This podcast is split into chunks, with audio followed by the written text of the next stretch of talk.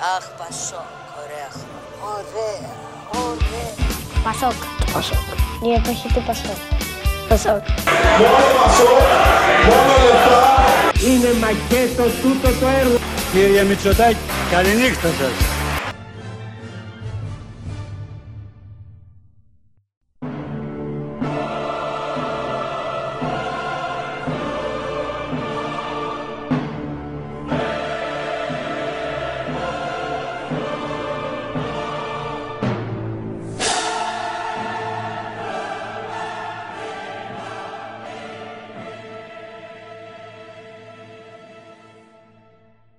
Σήμερα στο Ώρα ΠΑΣΟΚ έχουμε ένα διανοούμενο, ένα συγγραφέα, έναν αντιπρόεδρο της Βουλής, τον Οδυσσέα Κωνσταντινόπουλο. Και πάρα πολύ χαίρομαι. Έχω πάρει και το βιβλίο σου, μιλάμε στον ελληνικό γιατί είμαστε. Βέβαια. Γνωριζόμαστε και πολλά Καλημέρα. Χρόνια. Και θέλω να ξεκινήσω με αυτό. Πώς ξεκίνησε η συγγραφή αυτού του βιβλίου? Νομίζω πρώτα απ' όλα δεν είναι συγγραφή βιβλίου. Ναι. Για να είμαστε δίκαιοι. Ούτε νιώθω διανοούμενος, αλλά εν πάση περιπτώσει χαίρομαι που το λέτε. Αυτό το βιβλίο ξεκίνησε ιδέα από αυτό που συμβαίνει τα τελευταία χρόνια με το ΠΑΣΟΚ. Γίνεται μια προσπάθεια από τα κόμματα αλλά και τα μέσα μαζικής ενημέρωσης, πολύ μεγάλη προσπάθεια, με κάθε τρόπο να αποδείξουν ότι ο ΣΥΡΙΖΑ με τη Νέα Δημοκρατία είναι δύο διαφορετικά κόμματα. Και όταν είναι δύο διαφορετικά, η νύχτα με τη μέρα. Αυτό το προσπαθούν για να πούν ότι στις εκλογές αυτά τα δύο κόμματα δεν πρέπει να συνεργαστούν για τους δικούς τους νόητους λόγους. Αυτό θέλω να σπάσω, ήρθα να προσπάθησα να σπάσω και ελπίζω να το καταφέρω, βάζοντας μέσα στο βιβλίο τις συμπεριφορές των δύο κομμάτων με γεγονότα που δείχνει πραγματικά ότι αυτό είναι φωνάζω δυνατά για να κάνω τα ίδια. Και στον τίτλο του βιβλίου λες Νέα Δημοκρατία ΣΥΡΙΖΑ, μια προσχηματική πόλωση. Βλέπεις μια πόλωση δηλαδή που προσπαθούν να πολώσουν μια τεχνητή πόλωση για να κρύψουν τις ομοιότητες τους. Γι' αυτό λέω ότι υπάρχουν ομοιότητες και πολλές φορές κατασκευάζουν τις διαφωνίες τους. Πώς όμως έχουν ομοιότητες δύο τόσο διαφορετικά, ιδεολογικά τουλάχιστον κόμματα? Ναι. Ίσως ότι έχουν κυβερνήσει και τα δύο. Θα μου πεις και το Πασόκ, αλλά έχετε και επίσης τεράστιες διαφορές. Δεν είπαμε ότι τα κόμματα δεν έχουν. Ναι. Αυτό που γίνεται η προσπάθεια από τα δύο κόμματα είναι να πούν ότι δεν υπάρχει καμία ομοιότητα. Ας σας πω εγώ. Γι' αυτό το κάνουν. Καλλιεργούν το διχασμό. Καλλιεργούν και τα δύο κόμματα το διχασμό. Ναι. Το έχουμε δει και τα τελευταία χρόνια, το βλέπουμε τώρα, το βλέπουμε κάθε μέρα νομίζω. Δηλαδή, τι διαφορά έχει από τους γερμαρατσολιάδες του ΣΥΡΙΖΑ και εμείς οι αυτοί από από τον τρόπο που χειρίστηκαν το θέμα του Σκοπιανού και της Βόρειας Μακεδονίας, όπου έλεγαν προδότες οι νεοδημοκράτες του ΣΥΡΙΖΑΕΟΣ. Δεν είναι η ίδια κουλτούρα. Ναι. Δεν ήταν όμως και παλιότερα έτσι. Δηλαδή όταν υπήρχε η μεγάλη πόλωση και οι μεγάλες, πώς να το πω, οι καυγάδες, ας το πούμε έτσι, μεταξύ Νέας Δημοκρατίας και Πασόκ, που ήσασταν παραδοσιακοί αντίπαλοι. Θα σας πω. Εδώ υπήρχαν και πολλά μεγάλα, ειδικά την εποχή του 80, υπήρχαν μεγάλες αλλαγές του πλαισίου και ιδεολογικά θέματα, τα οποία άλλαξαν όλο το πλαίσιο. Αυτό συνέβη για τα 15 πρώτα χρόνια. Μετά μπήκαμε πάλι σε μια μεγάλη αλλαγή, το οποίο ήταν του εξυγχρονισμού και τις μεγάλες μεταρρυθμίσεις, που πάλι εκεί είχες να αντιμετωπίσεις Κώστα Καραμαλή και Κώστα Σιμίτη.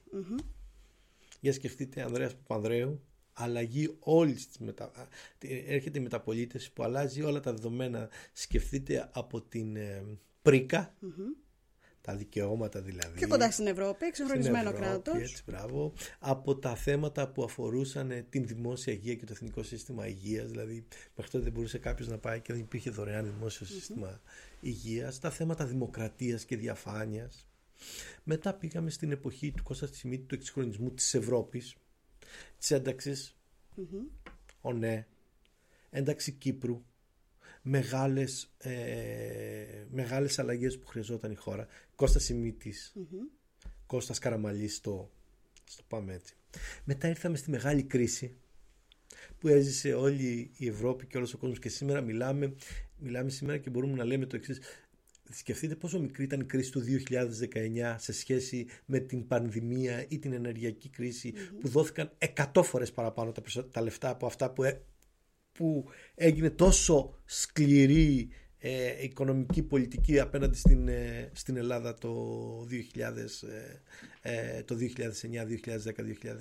Που ήταν πολύ δύσκολες εποχές, όχι μόνο για το ΠΑΣΟΚ που πέρασε έτσι... Για τον κόσμο πρώτα απ' όλα για τον κόσμο, για την κοινωνία, για την οικονομία, για τις μικρομεσαίες επιχειρήσεις που γίνανε η μία μετά την άλλη, θυμάμαι, δηλαδή περπατούσαμε στο κέντρο ή θυμάμαι στη Φιλολάου στο Παγκράτη που ήταν όλα τα καταστήματα πωλείται ή ενοικιάζεται.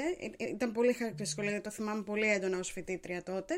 Και βέβαια ήταν ένα μεγάλο κύμα δυσαρέσκειας, έπεσε πάνω στο ΠΑΣΟΚ. Το έφαγε όλο το ΠΑΣΟΚ το κλίμα δυσαρέσκειας. Για να είμαστε ειλικρινείς, τότε όλοι λέγανε, πάλι μοιάζαν τότε. Τότε έλεγε η Νέα Δημοκρατία το ζάπιο που θα λύνει τα προβλήματα του κόσμου όλα. Και τότε έλεγε ο κύριος Τσίπρας, ένα άλλο ζάπιο είχε και αυτός, απλώς το έλεγε με ένα νόμο και με ένα άρθρο. Οι άλλες χώρες που με τα ούλια, τζουρνάδες, ό,τι ήθελες έλεγε. Είχε πει τέτοιο ψέμα που ήταν πάρα πολύ. Έλεγε ο άλλος στις εκλογές του 2015, με ρωτούσαν, λέει, ποιος θα κερδίσει. Λέω, αυτό το ψέμα, λέω, δεν μπορεί να το κερδίσει κανένας. Γιατί του λες του άλλου, θα είσαι εσύ. Έχουμε κρίση, αλλά εγώ δεν πειράζει. Θα είμαστε καλά. Θα σου ξαναφέρω αυτά. Θα αλλάξεις τη ζωή σου. Θα γίνεις όμορφος. Θα είσαι ό,τι θέλεις. Έλεγε ο άλλος, ας το δοκιμάσω. Ίσως το είχε ανάγκη και ο κόσμος και πιστεύανε ότι όντως έρθει μια διαφορετική αλλαγή. Δεν ξέρω αν το είχε ανάγκη ο κόσμος, γιατί τελικά ο κόσμος το πλήρωσε αυτό, γιατί η Πορτογαλία βγήκε πιο γρήγορα από τα μνημόνια, ενώ η Ελλάδα, επειδή υπήρχε αυτή η αντιμετώπιση από την αντιπολίτευση, φτάσαμε το 2018-19 με 1000 βάσανα κι αν. Και δεν χρειαζόταν δηλαδή το τρίτο μνημόνιο ή όλα αυτά που έγιναν. Άρα ουσιαστικά θέλω να σας πω ότι το ΠΑΣΟΚ σε κάθε χρονική στιγμή είχε είχε πατριωτικά χαρακτηριστικά κάθε πολιτική του επιλογή. Είτε αφορούσε τις μεγάλες αλλαγές, είτε απέναντι στην Ευρώπη, είτε απέναντι στην Τουρκία, είτε απέναντι στον απλό κόσμο. Δηλαδή τώρα όλοι κατανοούν πόσο πατριωτική ήταν η στάση του Πασόκ να μην πάμε σε άλλο νόμισμα. Ναι, είναι αλήθεια. Ή να μην πάρουμε λεφτά από τον Πούτιν. Ναι. Που δεν πήραμε ποτέ έτσι με το κόκκινο τηλέφωνο. Αυτό το λέω, ναι. Δηλαδή, ξέρετε, όλα αυτά έχουν μια αξία. Αυτά προσπάθησα αυτόν τον καιρό, πιστεύοντας ότι αξίζει για όσους το θέλουν, να τα μαζέψω μαζί με τους συνεργάτες. Τα παιδιά από την κοινοβουλευτική ομάδα με βοήθησαν πάρα πολύ, ώστε να το κάνουμε τεκμηριωμένο και να μπορεί να καταλάβει κάποιος, ένας απλός πολίτης, ότι έχουν γίνει πράγματα, ότι όλο αυτό που τους προσπαθούν να τους πείσουν δεν είναι αλήθεια και ότι τα κόμματα πρέπει να σκεφτούν.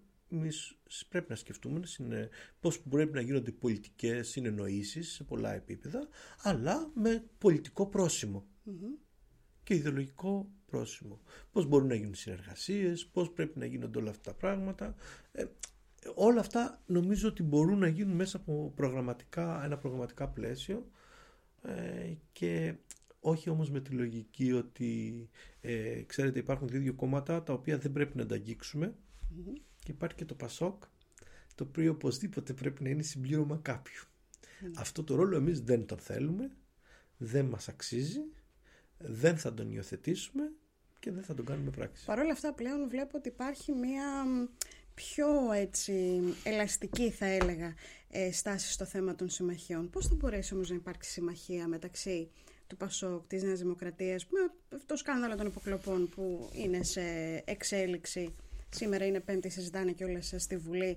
Και τον ΣΥΡΙΖΑ που υπάρχει έτσι μια μεγάλη αντιπαράθεση, ίσως είναι αντίπαλη ιδεολογική. Πώς θα μπορέσουν να συνυπάρξουν? Τώρα δεν μπορώ να φανταστώ ότι άλλη κόντρα μπορεί να υπάρχει με το ΚΚΕ, αν υπάρχει μια τέτοια συνεργασία. Λέμε τώρα είναι πολύ θεωρητική.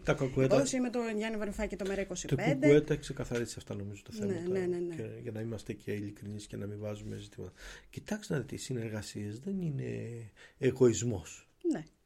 Είναι για το καλό της χώρας. Το καλό της χώρας και ψηφίζουν οι πολίτες. Αν οι πολίτες ψηφίσουν, πρέπει να πεις την αλήθεια στον πολίτη. Το ΠΑΣΟΚ του λέει πολύ καθαρά πράγματα, με ποιους όρους και ποιες προϋποθέσεις θα μπορέσει να μπει σε αυτή τη διαδικασία. Και δεν το κάνει με εντιμότητα, γιατί αντί να πει παιδιά, ελάτε, ψηφίστε μας και τη Δευτέρα θα σπατά το μάτι, θα δούμε πόσες θέσεις θα πάρουμε, θα ανταλλάξουμε όλα αυτά που σας λέμε θέσεις, σου λέει με καθαρό τρόπο τι πρέπει να κάνει. Δηλαδή, να σας πω δύο παραδείγματα. Προχθές ψήφισε ένα νόμο για το Εθνικό Σύστημα Υγείας, ουσιαστικά η Νέα Δημοκρατία. Μπορούμε εμείς να κάνουμε με τη Νέα Δημοκρατία συνεννόηση αν δεν καταργηθεί αυτό το άρθρο? Φαντάζομαι πως όχι. Μπράβο. Γιατί το ΕΣΥ είναι και μια πολύ μεγάλη και βαριά παρακαταθήκη και για το ΠΑΣΟΚ. Υπάρχουν δύο ζητήματα τα οποία υπάρχει ο νόμος Κατρούγκαλου και τα φαντς που ψήφισε ο ΣΥΡΙΖΑ. Μπορούμε εμείς σε μια διαδικασία οποιοδήποτε να μην βάλουμε προϋποθέσεις για την προστασία της πρώτης κατοικίας, την κατάργηση, το αλλαγή τρόπου λειτουργίας των φαντς και την κατάργηση του νόμου Κατρούγκαλου? Φαντάζομαι πως όχι. Εγώ λέω πως όχι, αλλά δεν ξέρω. Μπορούμε να συνεννοηθούμε με κάποιους αν δεν υπάρξει πλαφόν στη λιανική τιμή του ρεύματος, το οποίο αντιμετωπίζει το πραγματικό πρόβλημα? Μπορούμε να συνεννοηθούμε σε κάποιον αν δεν μπορούσαμε να αντιμετωπίσουμε το θέμα της κοινωνικής στέγης τόσο στους φοιτητές και στα νέα ζευγάρια? Άρα ουσιαστικά αυτά είναι θέματα τα οποία απασχολούν την κοινωνία. Ο Τσίπρας και ο Μητσοτάκης από τον απασχολούν αν θα είναι αυτοί οι πρωθυπουργοί. Ναι. Στο οποίο εσείς διαφωνείτε. Διαφωνούμε, το έχουμε πει την άποψη. Ναι. Στον κόσμο λέμε ότι εμείς δεν θα γίνει με εμάς. Ναι. Ο κύριος Τσίπρας και ο κύριος Μητσοτάκης συμφωνούν ότι ο αρχηγός του πρώτου κόμματος πρέπει να είναι. Ας ψηφίσει ο ένας τον άλλον. Αν συμφωνούν σε αυτό, ας ψηφίσει ο ένας τον άλλον. Εμείς γιατί να πούμε ψέματα στους πολίτες, αφού τους λέμε, τους λέμε ότι εμείς δεν το αποδεχόμαστε αυτό? Και εν πάση περιπτώσει, μπορούμε να υιοθετήσουμε πρακτικές του παρελθόντος οι οποίες έχουν καταδικαστεί. Αυτοί δεν ήταν κύριοι εκπρόσωποι?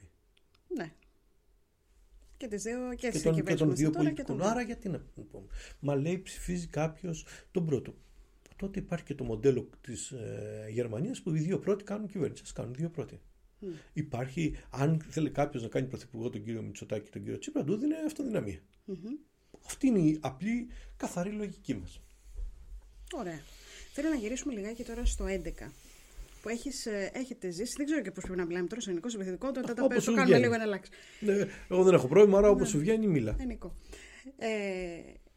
Το 2011 είπες πριν και για τους Γερμανοτσολιάδες, έχεις ζήσει όλες τις φάσεις στη Βουλή. Τις μεγάλες εντάσεις, πολύ ντροπιαστικές εκφράσεις τότε που αισθανόμασταν όλοι πολύ άβολα και ήταν μια πολύ κακή εικόνα της Βουλής.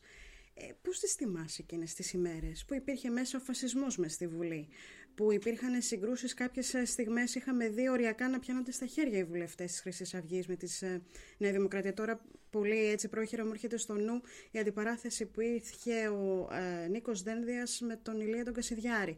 Ήταν πολύ έντονες και πολύ δυσάρεστες όλες εκείνες τις στιγμές. Κοιτάξτε, ο χρυσαυγητισμός και ο φασισμός ήρθε μέσα στη Βουλή. Εγώ θυμάμαι πολύ έντονο την υπόθεση με τον πυροδήμα. Αυτό επίσης. Το οποίο ήταν έτσι κινητικό για το πώς αντιμετώπισε όλη αυτή η διαδικασία. Θυμάμαι πάρα πολλά. Θυμάμαι να μην μπορούμε να βγούμε από τη Βουλή. Θυμάμαι πάρα πολλά πράγματα. Θυμάμαι τον αρχηγό της αξιωματικής αντιπολίτευσης να λέει πινωσέ τον πρωθυπουργό. Ξέρετε, τραγικά ζητήματα και τα οποία μας έχουν μείνει. Όλα αυτά όμως μια δημοκρατία πρέπει να τα μπορεί να τα ξεπεράσει. Όχι να τα ξεπεράσει με τη λογική ότι αυτά τα αφήνουμε πίσω μας, απλώς τα ξεπερνάμε και δεν τα αφήνουμε να ξαναγυρίσουν. Εδώ στείνεται πάλι το ίδιο σκηνικό, το οποίο μόνο τσακωμούς έχει, μόνο φωνές και αντάρες και ουσία μηδέν. Δηλαδή τι να κάνεις να τσακώνεσαι για την προστασία της πρώτης κατοικίας? Είναι λιγάκι το θέατρο του παραλόγου. Να τσακώνει το Τσίπρα τον Μητσοτάκη για τα φαντς. Ο ένας τα νομοθέτησε, ο άλλος τα υλοποιεί. Δηλαδή κάποια στιγμή περνάει και τα όρια της νομίζω της κωμωδίας όλο αυτό. Είναι κάτι και που έχει κουράσει και τους πολίτες. Θεωρώ, τουλάχιστον εμένα προσωπικά με έχει κουράσει αυτή η αντιπαράθεση πολύ έντονη, που νομίζω είναι και ανεγουσία σε κάποιες περιπτώσεις. Δεν υπάρχει και δεν καταλήγουν κάπου αυτές οι αντιπαραθέσεις. Είναι όμως πολύ άβολες όταν τις βλέπεις και νομίζω ότι βέβαια και ο κόσμος δεν τις αντέχει πια. Είναι ίσως και πιο όριμη και η κοινωνία πλέον σε αυτές τις αντιπαραθέσεις. Δεν νομίζω ότι κάποιος το βλέπει και λέει «Α, τι ωραία που τα λέει, όλα και τώρα θα ρίξω την ψήφο μου εκεί». Νομίζω πολύ σπάνια θα το ακούσουμε. Μακάρι. Παρ' όλα αυτά η πόλωση πιάνει πάντα. Εμείς πιστεύουμε ότι ο κόσμος θα καταλάβει, δεν θα απολωθεί στο όνομα του Τσίπρα ή του Μητσοτάκη, αλλά προωθεί στο όνομα των προτάσεων του Νίκου Ανδρουλάκη, το οποίο φέρνει μια αλλαγή στο πολιτικό σκηνικό και στον ίδιο του, στα ίδια του τα συμφέροντα. Νομίζω ότι αυτό έχει μια αξία, η προγραμματική αντιμετώπιση του όλου θέματος. Θέλω να πιστεύω ότι οι νέοι άνθρωποι δεν θα μπουν σε αυτή τη λογική και ότι θα μπορέσουμε να αλλάξουμε σελίδα, γιατί έχουμε χάσει πολλές ευκαιρίες. Ελπίζω αυτή τη φορά να μην τη χάσουμε. Τι είναι η σοσιαλδημοκρατία και η προγραμματική αυτή διακυβέρνηση που ετοιμάζεται κιόλας την Κυριακή να την παρουσιάσετε για τον Οδυσσέα Κωνσταντινόπουλο? Τι είναι η σοσιαλδημοκρατία γενικά για εκείνη? Ένα μοντέλο το οποίο βρίσκει λύσεις, όπως λέει και ο Ανδρουλάκης, ο οποίος μπορεί και να μην τις εφεύρει ο ίδιος, αλλά μπορεί να βρίσκει λύσεις, καλές πρακτικές από το εξωτερικό, να τις εντάσει στην ελληνική πραγματικότητα και να μπορεί να αντιμετωπίζει, τις παθογένειες με ρεαλιστικό τρόπο της ελληνικής κοινωνίας. Είπαμε πριν 3-4 πράγματα τι σημαίνει σοσιαλδημοκρατία, για να το δούμε λίγο από το... Σοσιαλδημοκρατία σημαίνει εθνικό σύστημα υγείας και προσβάσιμο για όλους. Ναι. Σημαίνει ότι δεν θα υπάρχει ιδιωτικός τομέας, όχι βέβαια. Όχι, ελεύθερη αγορά είναι. Μπράβο. Σημαίνει... Αν και θεωρώ ότι πρέπει να υπάρχει ένας έλεγχος. Τώρα βάζω έναν αστερίσκο εδώ στην ιδιωτική υγεία. Πάντα. Γιατί συχνά βλέπουμε ισχροκέρδεια ή βλέπουμε, ας πούμε, κάτι περίεργες τιμολογήσεις προϊόντων, υπηρεσιών. Υπάρχουν οι κανόνες και υπάρχουν η σοσιαλδημοκρατία. Τι σημαίνει? Δεν σημαίνει να τα κάνουμε όλα κρατικά, αλλά να έχουμε ισχυρές ρυθμιστικές αρχές. Δηλαδή, μπορεί να μην έχουμε... να έχουμε ιδιωτικές εταιρείες παραγωγής ηλεκτρικού ρεύματος και τη ΔΕΗ, αλλά η ΡΑΕ αποφασίζει για τον τρόπο που θα γίνει η τιμολόγηση. Σήμερα δεν αποφασίζει η ΡΑΕ, τους στέλνουν οι ιδιωτικές εταιρείες στο ραβασάκι και υπογράφει η ΡΑΕ. Άρα η δημοκρατία σημαίνει ισχυρές ανεξάρτητες αρχές, π.χ. η αρχή της ΑΔΑΕ που έχουμε σήμερα και η οποία αποφασίζει αυτή για το πώς, αν παρακολουθείτε κάποιος, για ποιους λόγους παρακολουθείτε, δίνει τα στοιχεία με έναν τρόπο. Όλες οι ανεξάρτητες αρχές φτιάχτηκαν από το ΠΑΣΟΚ. Σημαίνει ΑΣΕΠ. Αλλά ΑΣΕΠ, το οποίο κάνουμε μια αξιοκρατία, με αξιοκρατικό τρόπο. Είναι χαρακτηριστικό ότι δεν υπόθηκε και δεν γράφτηκε πουθενά ότι η Νέα Δημοκρατία και η ΣΥΡΙΖΑ στην διάσκεψη των Προέδρων, ενώ εμείς μίλησαμε και ζητήσαμε να κάνουμε open gov για να μπορέσουν να έρθουν να καταθέσουν αιτήσεις μέλη από όλο τον κόσμο, Έλληνες, οι οποίοι θα μπορούσαν να συμμετέχουν στο Συμβούλιο του ΑΣΕΠ, η Νέα Δημοκρατία και ο ΣΥΡΙΖΑ τα βρήκαν και μοίρασαν τις θέσεις 6-9. Άρα αξιοκρατία σημαίνει η σοσιαλδημοκρατία. Άρα σημαίνει ανεξάρτητες αρχές ώστε να μπορούν να κάνουν προς συμφέρον του κόσμου. Σημαίνει ότι σέβεσαι τον κόπο του πολίτη και του ανθρώπου, το οποίος αγοράσει ένα σπίτι, έχει πληρώσει ένα πολύ μεγάλο ποσοστό, και εσύ αντί να του δώσεις την ευκαιρία να το αγοράσει με την ίδια τιμή που το αγόρασε το φαντ, του το δίνεις το φαντ αφού το δανείσεις. Γιατί υπάρχει, άρα η σοσιαλδημοκρατία φέρνει μια επανάσταση η οποία λύνει μικρά και μεγάλα προβλήματα της καθημερινότητας του κόσμου με έναν τρόπο τον οποίο διασφαλίζει την κοινωνική δικαιοσύνη, διασφαλίζει την διαφάνεια, διασφαλίζει ότι οι θεσμοί όπως είναι το ΣΕΠ της αξιοκρατίας θα συνεχίσουν να υπάρχουν, διασφαλίζει ότι όλοι μπορούμε να λειτουργούμε από τον απλό πολίτη μέχρι τον μεγάλο επιχειρηματία με υγιείς κανόνες ανταγωνισμού. Ο ιδιωτικός και ο δημόσιος τομέας. Αυτό νομίζω ότι διασφαλίζει η σοσιαλδημοκρατία και είναι πολύ σημαντικό που μετά από πάρα πολύ καιρό έχουμε ένα πρόγραμμα το οποίο θα δεχτεί κριτική, αλλά είναι καλό γιατί υπάρχει για να δεχτεί κριτική. Τώρα οι εκλογές φαίνεται ότι πλησιάζουν. Λένε Μάρτιο, άλλοι λένε ότι θα εξαντλήσει την τετραετία η κυβέρνηση. Τέλος πάντων, είμαστε πολύ κοντά. Επισήμως είμαστε σε προεκλογική περίοδο. Εδώ και καιρό. Έτσι, εδώ και αρκετό καιρό. Νομίζω το βλέπουμε και εγώ δημοσιογραφικά και εσύ πολιτικά και όλος ο κόσμος. Δηλαδή, δεν νομίζω ότι πια και κάτι τόσο κρυφό. Ποιος είναι ο στόχος του ΠΑΣΟΚ για αυτές τις εκλογές? Γιατί βλέπουμε υπάρχουν κάποια έτσι, θα πω σκαμπανεβάσματα και στις δημοσκοπήσεις, άλλοτε σας έδειχναν πολύ υψηλά, 17% μέχρι και 18% νομίζω είχαν φτάσει. Τώρα βλέπουμε ότι ξεφουσκώνει λιγάκι αυτό. Τώρα ξαναβλέπουμε ότι υπάρχει μία τάση σε κάποιες δημοσκοπικές εταιρείες, δηλαδή πρόσφατα δεν θυμάμαι ποιας εταιρείας, ΡΑΣ, ήταν 13,8%. ξαναβλέπουμε ότι υπάρχει μια... Μέτρων 14,2. Μια μικρή έτσι, ξανά άνω. Θα σας πω, θα σας πω. Κοιτάξτε, όταν στην πρώτη φάση πήγαν αυτές τις δημοσκοπήσεις, ήταν αμέσως μετά την εκλογή του Νίκου Ανδρουλάκη, όπου ο καθένας ψήφισε τον Ανδρουλάκη με βάση αυτό που είχε στο μυαλό του. Mm-hmm. Ωραία. Ο Νίκος Ανδρουλάκης οριοθέτησε μετά τον πολιτικά που θέλει να οδηγήσει στην παράταξη. Κατανοητό αυτό. Δεν μπορεί όλοι αυτοί που είχαν μία να τους εκφράσει άμεσα και γρήγορα, αλλά έπρεπε ο αρχηγός δείχνει το δρόμο. Mm-hmm. Και έτσι έχουμε σήμερα ένα ΠΑΣΟΚ που ήταν στο 4,6, μετά πήγε στο 6,7, μετά πήγε στο 8,1 και σήμερα εγώ σας λέω είμαστε στο 13. Mm-hmm. Αυτό σημαίνει ότι είναι ένα ΠΑΣΟΚ με 60% άνοδο. Ωραία. Είναι κάτι που λες πολύ συχνά, έχουμε 60% άνοδο. Μα, και... Όχι, είναι μια πραγματικότητα. Ναι, βλέπουμε, ναι. Είναι μια, δηλαδή παλιά ο στόχος μου ήταν να πάρουμε διψήφιο αριθμό. Ναι. Ο στόχος σήμερα τώρα αυτός φαίνεται με βάση τη δημοσκόπηση να έχει επιτευχθεί. Αρκεί αυτό, όχι βέβαια. Mm-hmm. Τι θα ήθελα εγώ? Ναι. Θα ήθελα να είναι καθηλωτικό το αποτέλεσμα της πρώτης Κυριακής, να είναι ισχυρό του ΠΑΣΟΚ, mm-hmm. πολύ ισχυρό, ώστε να βάλει τους κανόνες του παιχνιδιού. Ωραία. Μακάρι, το εύχομαι και να το πετύχετε. Τώρα ένα άλλο θέμα το οποίο απασχολεί ιδιαίτερα αυτές τις μέρες είναι το πρόβλημα αστυνομικής βίας. Και βλέπουμε μια πολύ μεγάλη ένταση τις τελευταίες ημέρες. Και όχι άδικα. Είμαι από τους ανθρώπους που θεωρούν ότι κάποιες φορές, παρότι λένε ότι οι αστυνομικοί μας είναι πολύ καλά εκπαιδευμένοι, κάποιοι είναι και όντως συγκριτικά με προηγούμενα χρόνια υπάρχει πολύ μεγάλη βελτίωση στο προσωπικό. Υπάρχει όμως και αυτή η συζήτηση και είναι και μία από τις ερωτήσεις που δεχθήκαμε και στο Instagram για εσένα σήμερα. Αν συμφωνείς ότι υπάρχει αστυνομική βία. Κοιτάξτε να δεις. Η αστυνομική βία είναι ένα γενικό φαινόμενο, είναι ένα φαινόμενο που υπάρχει γιατί εξαρτάται στη συγκεκριμένη περίπτωση και στην κάθε περίπτωση ξεχωριστά. Πρώτα απ' όλα, εκεί που υπάρχει ξεπερνά το όριο αστυνομικός, πρέπει να υπάρχουν κανόνες, η δικαιοσύνη, τα όργανα για να αντιμετωπίζουν αυτή τη διαδικασία. Είτε με τις κάμερες που ακούς πολλές φορές που φέρει ο αστυνομικός ή οτιδήποτε άλλο. Κανένας αστυνομικός δεν μπορεί να λειτουργεί πέρα από τους κανόνες που υπάρχουν. Mm-hmm. Άρα, κλασικό. Υπήρξαν περιπτώσεις αστυνομικής βίας και βέβαια υπήρξαν. Πρέπει να κριθούν αυτοί.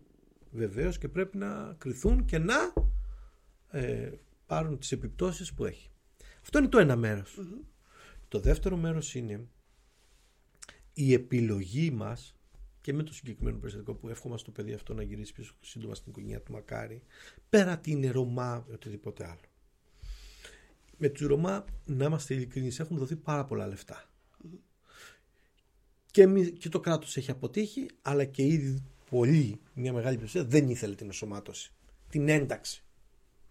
Έχουν το δικό τους τρόπο. Αυτό όμως, ακόμα κι αν ένας αστυνομικός είναι ή επίορκος π.χ. ή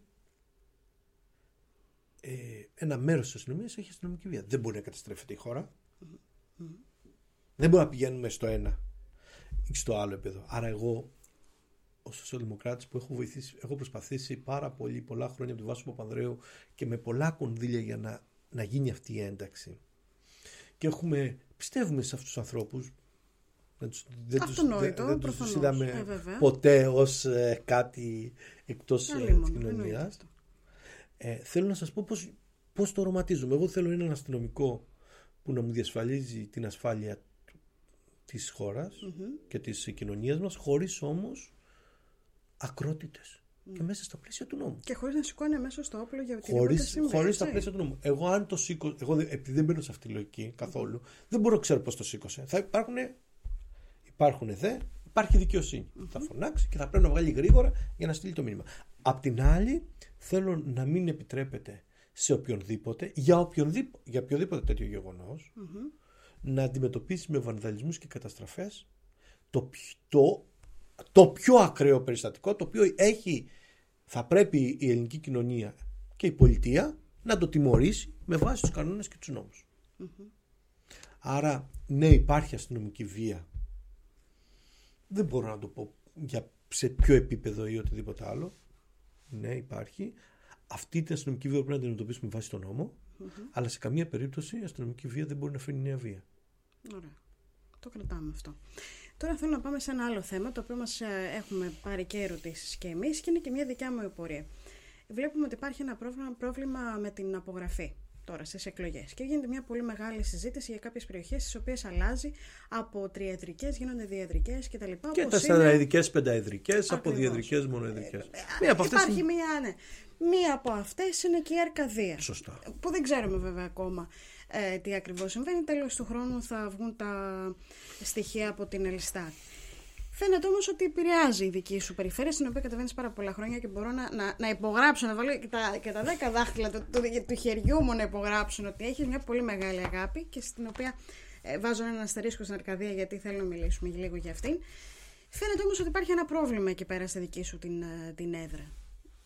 Θα υπάρξει μια άλλη σκέψη, ίσως να πας. Όχι. Έχω ακούσει ότι θα πας και σε Ευρωβουλή. Ξέρω ότι δεν θα πας. Ναι. Σε περίπτωση, διάβασε επίσης. Θα πάω στο Επικρατείας.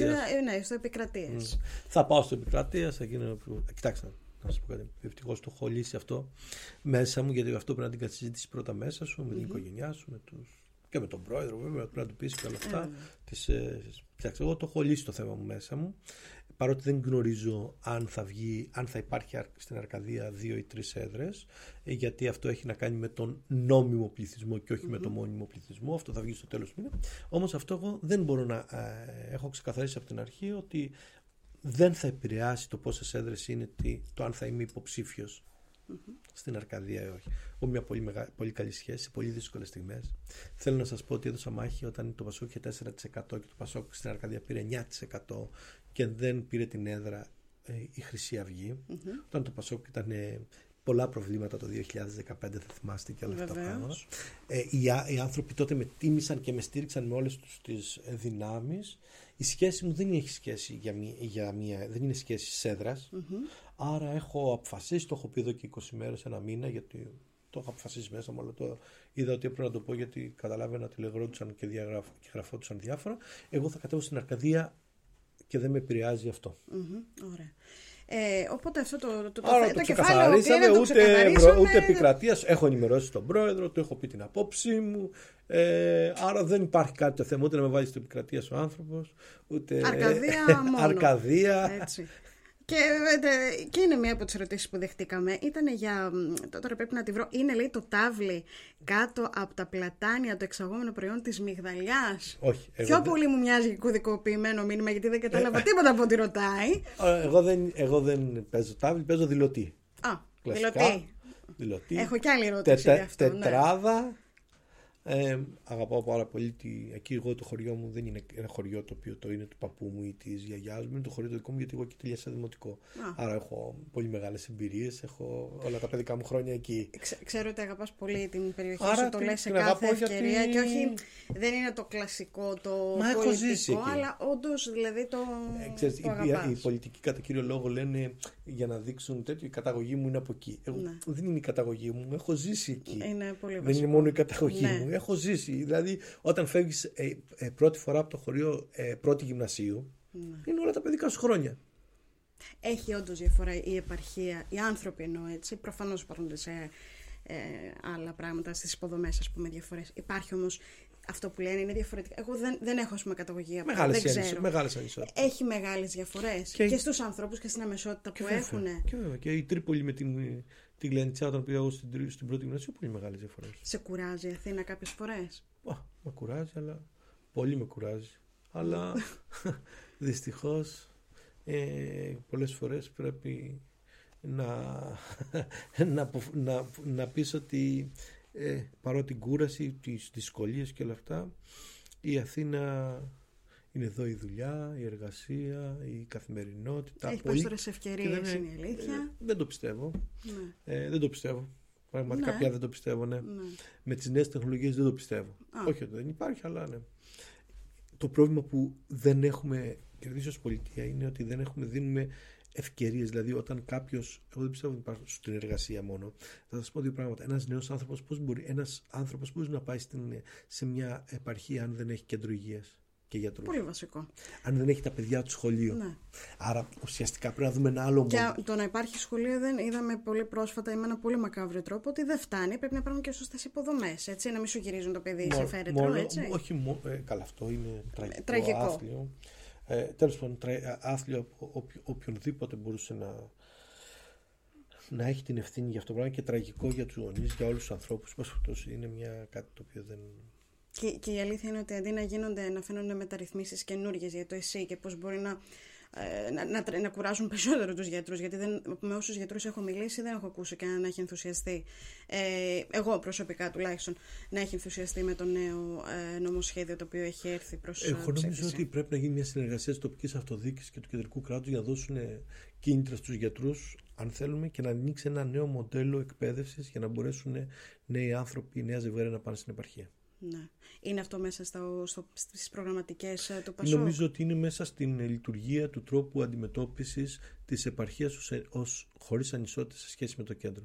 Δείτε ότι οι άνθρωποι που πέθαναν στην πανδημία στο κέντρο σε σχέση με την επαρχία δεν έχει καμία σχέση.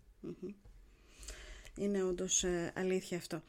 Θέλω να ρωτήσω κάτι άλλο. Υπάρχει μια ελαφριά κριτική, μιας που αναφερόμαστε στο ΕΣΥ, ότι δεν έχει κάνει πολλές πρωτοβουλίες του ΠΑΣΟΚ και αυτό το θέμα παρότι είναι παρακαταθήκη. Δεν ξέρω, ίσως κάποιοι περίμεναν ότι θα βγει το ΠΑΣΟΚ να κάνει διαδηλώσεις ή ότι θα υπήρχε μια ίσως με μεγαλύτερη σφοδρότητα να το αντιπολιτευτεί. Ωστόσο, βλέπω ότι γίνονται κινήσεις, δηλαδή τουλάχιστον σε θεσμικό επίπεδο υπάρχουν διαφωνίες. Υπάρχει όμως και αυτή η κριτική ότι ίσως δεν έχει βγει πολύ μπροστά το ΠΑΣΟΚ σε αυτό. Θα σας πω. Πρώτα απ' όλα, το τρίμερο που έγινε με αφορμή τον ένα χρόνο από το θάνατο της Προέδρου μας Φώφη Γεννηματά, ένα τρίμερο αφιερωμένο στο ΕΣΥ. Ναι. Όλες οι νομαρχιακές πήγαν σε όλη την Ελλάδα, μίλησαν, συζήτησαν, ανέδειξαν τα θέματα, τα έφεραν στη Βουλή. Όλα.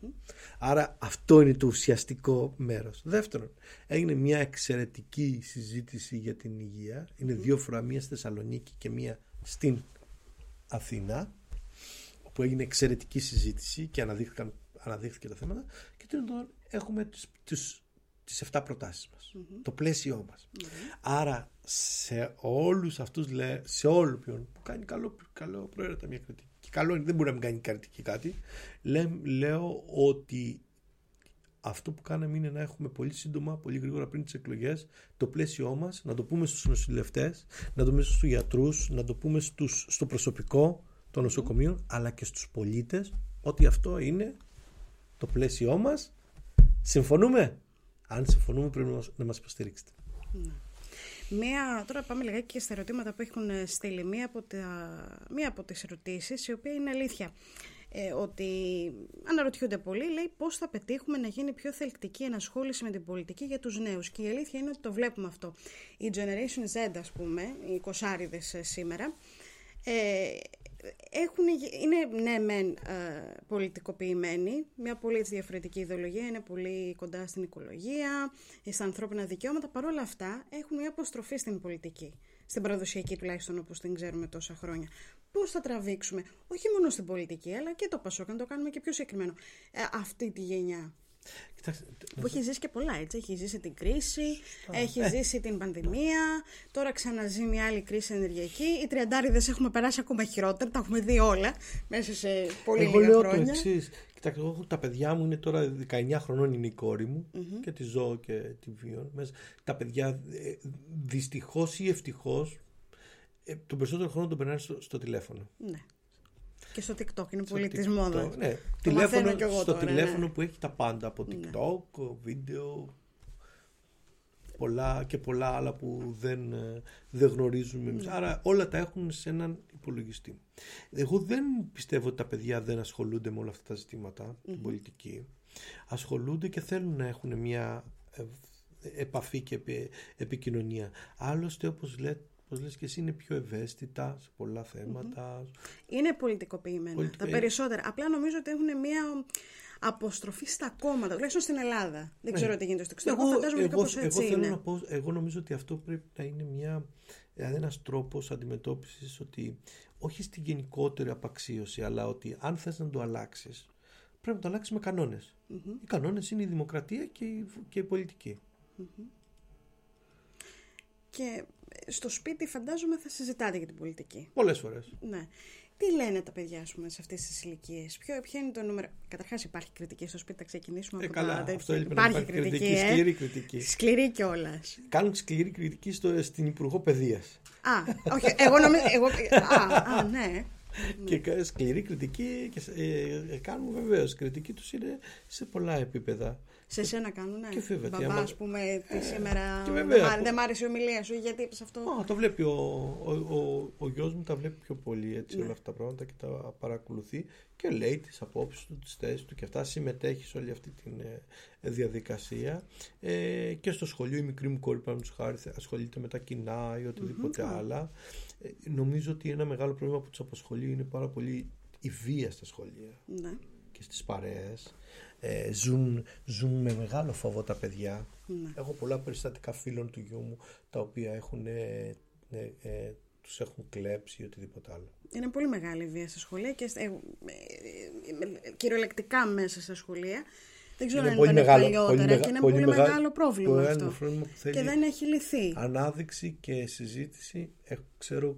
Ξέρω γονείς οι οποίοι δεν πήγαν στην αστυνομία για να καταγγείλουν. Δεν υπάρχει λύση και μπορεί να γίνει μετά πιο επικίνδυνο. Ναι. Όλα αυτά όμως δεν μπορούμε να τα λύσουμε διαφορετικά. Πρέπει να τα λύσουμε με συντεταγμένο και νόμιμο τρόπο. Ναι. Αυτό είναι ένα κακό του διαδικτύου, γιατί όλα αυτά είναι μια μίμηση άλλων περιοχών και κυρίως της Αμερικής και διάφορων ανθρώπων οι οποίοι με τον τρόπο τους που είναι καλλιτέχνες οτιδήποτε επιβάλλουν ένα διαφορετικό τρόπο σκέψης, ναι, και βίας. Και νομίζω ότι και η βία έχει γίνει λίγο της πλάκας, ότι γελάμε με αυτό, ενώ δεν συνειδητοποιούμε ίσως, δεν ξέρω, ότι η πλάκα που πας να κάνεις και έχει βία, κάποιον τον πληγώνει πάρα πολύ, όχι, και σωματικά και κυρίως ψυχικά. Αυτό δημιουργεί ανασφάλεια μεγάλη, ο κόσμος, τα παιδιά δεν βγαίνουν πια, δεν μπορούν να παίξουν στην γειτονιά, γιατί υπάρχουν, δεν μπορούν να φέρουν τη νύχτα αυτά που έλεγαμε για μικρές ομάδες οργανωμένου εγκλήματος να γίνουν. Και σκεφτείτε για αυτά τα παιδιά με την παραβατικότητα, τι θα κάνουν στα επόμενα χρόνια. Γιατί ένα μέρος από αυτά τα παιδιά δυστυχώς θα μπουν σε άλλους δρόμους παραβατικότητας. Αυτό είναι το κακό. Νομίζω ότι η παραβατικότητα πλέον θεωρείται και μαγιά. Και ενδεχομένως τώρα ακουγόμαστε σαν δύο γέρους που κριτικάρουν την τραπ μουσική, ας πούμε, αλλά είναι γεγονός το πόσο, ας πούμε, ακούν από πολύ ευαίσθητες ηλικίες. Μίμηση είναι. Και τα μιμούνται μετά. Αυτά που ακούν, ας πούμε, για τις κάτι μισογενίστικα τραγούδια.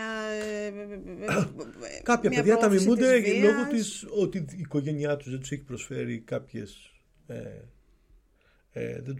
δεν μπόρεσε για πολλούς λόγους, δεν μπόρεσε να τους βοηθήσει και να υποστηρίξει αυτά τα παιδιά, πολύ πιο εύκολα μπορούν να ξεφύγουν. Μια ερώτηση που συνήθως κάνουν σε γυναίκες. Ένας μπαμπάς, 3 παιδιά, πολύ έντονο πρόγραμμα. Πότε προλαβαίνει? Ναι, εγώ το πάω πάντα, γιατί συνήθως ρωτάνε τις γυναίκες και πώς θα προλαβαίνετε όλα και θεωρώ ότι είναι λίγο. Έχασα χρόνο. Χαζό. Αυτό. Έχω χάσει πάρα πολύ χρόνο για τα παιδιά μου, αλλά θέλω στη νέα φάση της δημιουργίας τους να είμαι δίπλα τους. Πιστεύω ότι. Στην αρχή έχασα πάρα πολύ χρόνο, αλλά τώρα πιστεύω ότι μπορώ να είμαι πολύ, πολύ πιο κοντά τους και θέλω και στα επόμενα χρόνια, τα δημιουργικά τους χρόνια, να είμαι δίπλα τους. Όμως όποιος πει ότι έκανε όλα αυτά τα πράγματα και δεν βρέθηκε να χάσει χρόνο από τα παιδιά του, δεν πιστεύω ότι λέει την αλήθεια. Όχι, δεν λέει την αλήθεια. Και έτσι, εδώ χάνεις χρόνο όταν έχεις μια πολύ απλή. Αυτά είναι αποτυπωμένα, να ξέρετε, στο κάθε παιδί ξεχωριστά με τον δικό του τρόπο. Άλλο το ξεπερνάει πιο εύκολα, άλλο όχι, άλλο αντιδρά με τον δικό του τρόπο. Δεν υπάρχει κανένας ο οποίος ασχολείται είτε στη δουλειά του, είτε στην πολιτική του οτιδήποτε και να μην έχει αποτυπωθεί στο παιδί του αυτό το πρόβλημα. Αν μπορούσες να γυρίσεις τον χρόνο πίσω, θα έβρισκες περισσότερο χρόνο, ίσως δεν θα έμπλεκες καν από την πολιτική. Θα έβρισκα το λάθος που κάνουμε δεν είναι ότι ο χρόνος, ότι είναι ακόμα και το λίγο χρόνο που έχουμε για τα παιδιά δεν το χρησιμοποιούμε σωστά. Ναι. Αυτό είναι το μεγάλο πρόβλημα. Οι ψυχολόγοι λένε ότι πρέπει έστω και ένας μικρός χρόνος που δίνεις στα παιδιά να είναι πολύ γεμάτος για να καλύψεις το κενό. Δεν χρειάζεται να κάνεις ένας ψυχολόγος. Είναι μια πραγματικότητα την οποία δυστυχώς δεν κάναμε, γιατί μπήκαμε μέσα στο σπίτι και αντί να στο σπίτι να κλείσεις το κινητό στα 10 λεπτά και να ασχοληθείς και να του δώσεις όλο το ενδιαφέρον σου, εσύ απαντούσες τα μηνύματα ή τώρα που χτυπάει το τηλέφωνο. Άρα, εντάξει, όλα έχουν ένα κόστος. Και είναι εντάξει, νομίζω ότι υπάρχει η κατανόηση. Θέλω κλείνοντας να ρωτήσω το εξής. Μας έχει έρθει μια ερώτηση και μας είπες κιόλας ότι παίζεις δηλωτή. Κλέβεις τα χαρτιά. Ποιος την έκανε? Δεν μπορώ να το αποκαλύψω, θα το περιγράψω. Είναι συνάδελφός σου, μπορεί πολύ σύντομα να είναι. Δεν κλέβω ποτέ, κανονικά συνάδελφός σου. Δεν κλέβω ποτέ εκκλησίες στα χαρτιά. Ωραία, εντάξει. Νομίζω ότι αυτός που ρώτησε έχει πάρει το μήνυμα. Οδυσσέα, θα να σου ευχαριστήσω πάρα πολύ. Να ευχηθώ καλή επιτυχία. Ετοιμάζεσαι άλλο βιβλίο? Όχι. Μυθιστόρημα ίσως? Όχι. Ένα ιστορικό μυθιστόρημα? Όχι. Έκλεισε η διανόηση. Έκλεισε το κεφάλαιο. Ωραία. Θέλω να σου ευχηθώ καλή επιτυχία και στην Αρκαδία και να πάνε όλα καλά. Ευχαριστώ πολύ.